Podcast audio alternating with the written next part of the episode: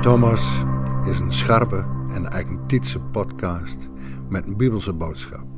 Voor mensen uit het noorden.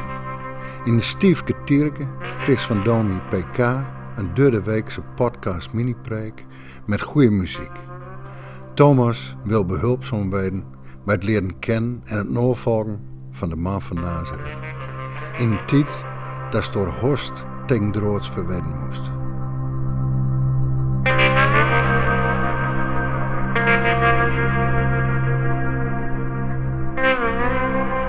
Je hebt het vast wel eens meegemaakt. Thuis, op je werk of in de kerk. Je hebt een goed idee, probeert iedereen van dit idee te overtuigen, maar al snel merk je dat niemand echt meedoet. Je wilt als gezin meer bewegen, maar als je vraagt wie er mee gaat wandelen, blijft het oorverdovend stil. Je wilt op het werk dat medewerkers vaker samen pauze houden voor het onderlinge contact, maar uiteindelijk eet iedereen zijn broodje op achter het bureau. Niet echt motiverend natuurlijk. Zou het ook niet veel beter werken wanneer je thuis, op het werk en ook in de kerk meer met elkaar gaat samenwerken? Dan kan je elkaar helpen om vol te houden en samen veel meer bereiken dan jij en ik in ons eentje. In deze podcast ga je ontdekken dat kerk zijn ook iets is wat je samen doet, bent en ontvangt. Ook zal je merken dat samen kerk zijn alleen werkt in verbinding met Jezus Christus. En tot slot vertel ik je hoe je samen kerk zijn vol kan houden in een tijd dat de kerk machteloos, klein, dwaas en kwetsbaar is. Thema van deze podcast is: Word groter dan jezelf.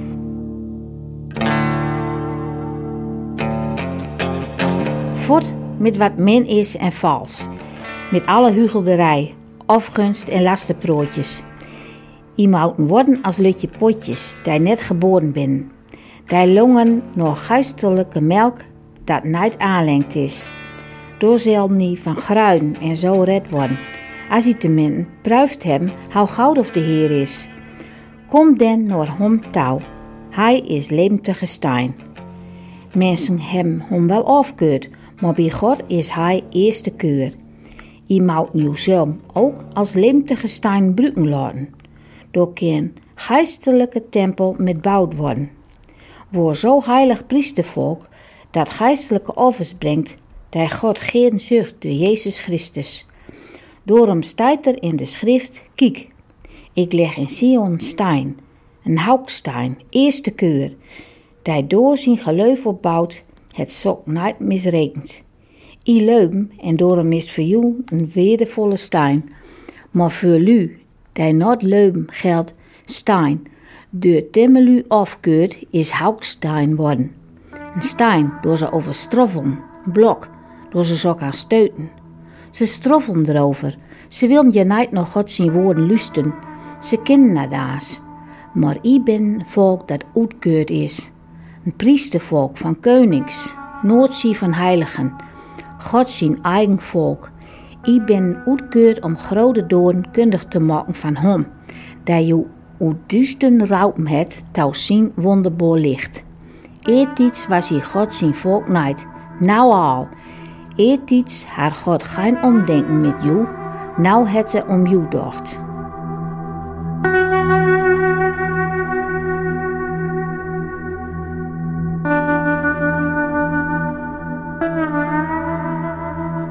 Petrus noemt de gelovigen uit Klein-Azië in zijn brief een koninkrijk van priesters.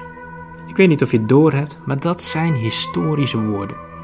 Het is een van de eretitels die God in de woestijn bij de verbondsluiting met zijn volk aan Israël gaf. Israël werd als volk geïsoleerd om anders te leven en om zo tot zegen te zijn voor alle volken. Als Petrus gelijk heeft, betekent dit dat de gemeente toen, maar ook vandaag, en jij dus ook, onderdeel is van het eeuwige plan van God om de wereld nieuw te maken. Via jou wil God zijn grote daden aan de wereld bekendmaken. Dat is ongelooflijk goed nieuws. Als je zin en betekenis zoekt in je dagelijks leven. En wanneer je een bescheiden bijdrage wilt leveren aan iets dat boven je eigen levensgeluk uitstijgt, door Jezus Christus te volgen, word je groter dan jezelf.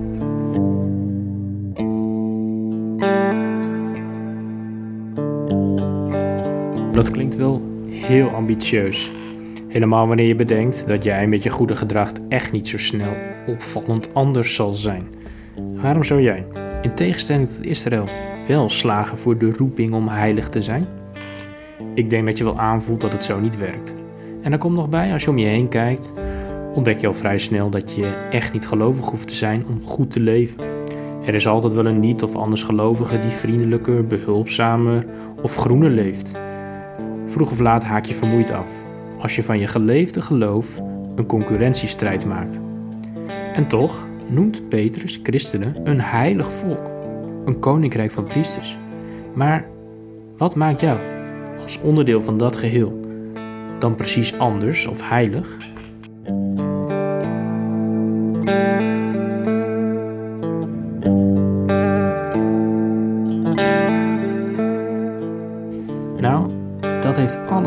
Met wat Petrus schrijft over de hoeksteen.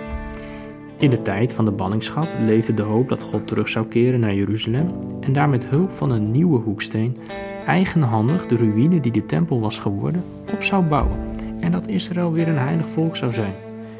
En het is Jezus uit Nazareth die een aantal eeuwen later op het tempelplein die profetie naar zichzelf toetrekt. En het is zijn leerling Petrus die dat hier in zijn brief verder uitwerkt. Jezus Christus is die hoeksteen en wie hem volgt wordt als een levende steen bij hem gevoegd. En zo ontstaat wereldwijd een geestelijke tempel waarin jij en ik als heilige priesters dienst mogen doen. Het geheim van anders zijn zit hem dus niet in jouw vrome gedrag, maar in Jezus de hoeksteen. Via zijn dood en opstanding maakte God een nieuw begin met zijn schepping. Alleen door je verbondenheid met Hem ben je heilig. Anders kan God jouw inzet heel misschien gebruiken voor de komst van zijn koninkrijk en word je groter dan jezelf.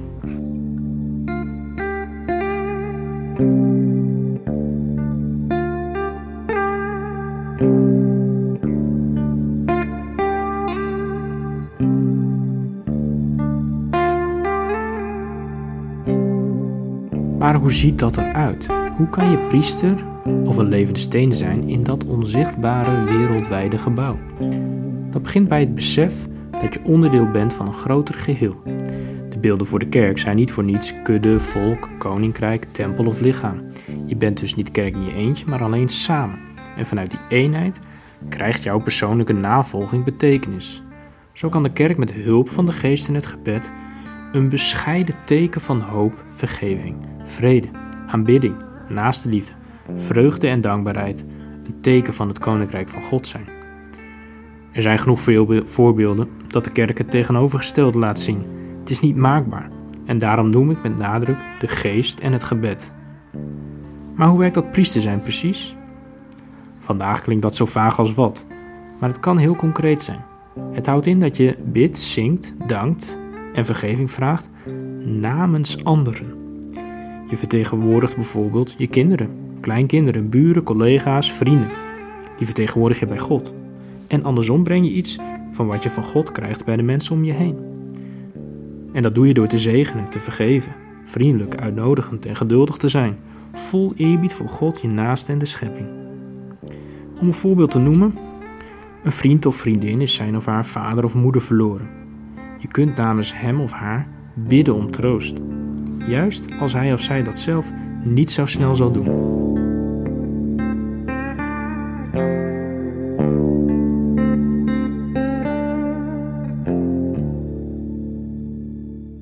Petrus noemt als doel dat de kerk als koninkrijk van priesters Gods grote daden mag verkondigen door wie zij is. Ik hoef de prijs voor management podcast van het jaar niet te winnen, maar zou iets van die doelstelling, een paar andere tijderovende dingen in het kerk zijn niet sterk kunnen relativeren. Ik weet niet of je bent aangesloten bij een gemeenschap, maar denk aan gedoe over persoonlijke voorkeur in de liturgie of de kleur verf van het gebouw. Natuurlijk is het belangrijk om je thuis te voelen, maar denk zo af en toe even terug aan die focus. En daarnaast is het belangrijk dat je beseft in welke tijd je samen kerk bent, want deze tijd lijkt steeds meer op de situatie van de lezers van deze brief. Ze worden wel heel stoer koninkrijk van priesters genoemd, maar verderop ook vreemdelingen. Ze waren als gemeente klein, dwaas, machteloos, niet relevant en kregen geen erkenning. Eigenlijk zoals het wereldwijd in alle eeuwen bij de meeste christenen gaat. En de kerk in Nederland lijkt steeds meer terug te keren naar die situatie. Als hedendaagse vreemdeling doe je er daarom verstandig aan om je geloof, hoop en liefde, je roeping als priester, niet afhankelijk te maken van succes, groei, invloed of erkenning. Ook voor de toekomst van de dorpskerk in het noorden lijkt me dit besef noodzakelijk. Sta je niet blind op het schijnbaar groenere gras van toffe megakerken. Stop in een verantwoord tempo met het op zondag voorbijrijden van één, twee of soms zelfs drie dorpen voordat je bij jouw kerk aankomt. Als jij en ik samen als koninkrijk van priesters van betekenis willen zijn voor de mensen in de dorpen of wijken waar wij wonen, dan hebben we elkaar steeds harder nodig. Met het oog op de volgende generaties en onze liefde voor die eigen wijk of het eigen dorp, is het belangrijk dat jij en ik als steeds kleiner wordende groep leren juist iets van God te blijven zien in de gewone sleur van het dagelijkse leven, in een suffe kerk. En je te blijven verwonderen of opnieuw te verwonderen en laten verrassen over dat ene schaap dat niet struikelt over de hoeksteen, maar zich erbij wil voegen.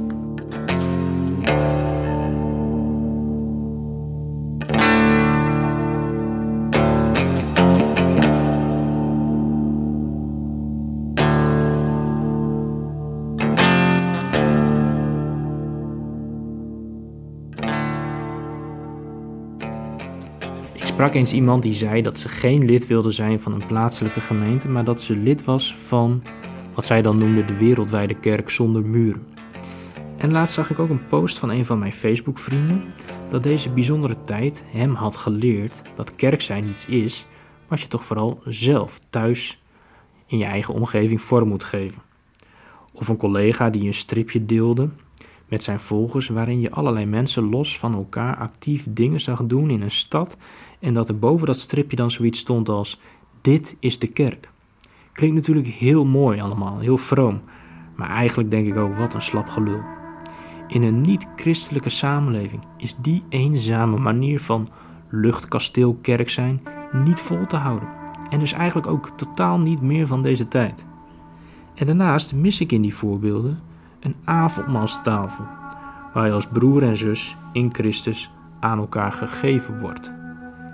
En dat is echt niet altijd leuk, want dat betekent dat je zomaar de tuin mag bijhouden van een oudere broer, of aan het sterfbed komt te zitten van een oudere zus. Of, zoals ik ooit in mijn studententijd, tijdens een miniwijkbijeenkomst een luier en even later een baby in mijn handen gedrukt kreeg. Bedenk je dus drie keer voordat je groter wil worden dan jezelf.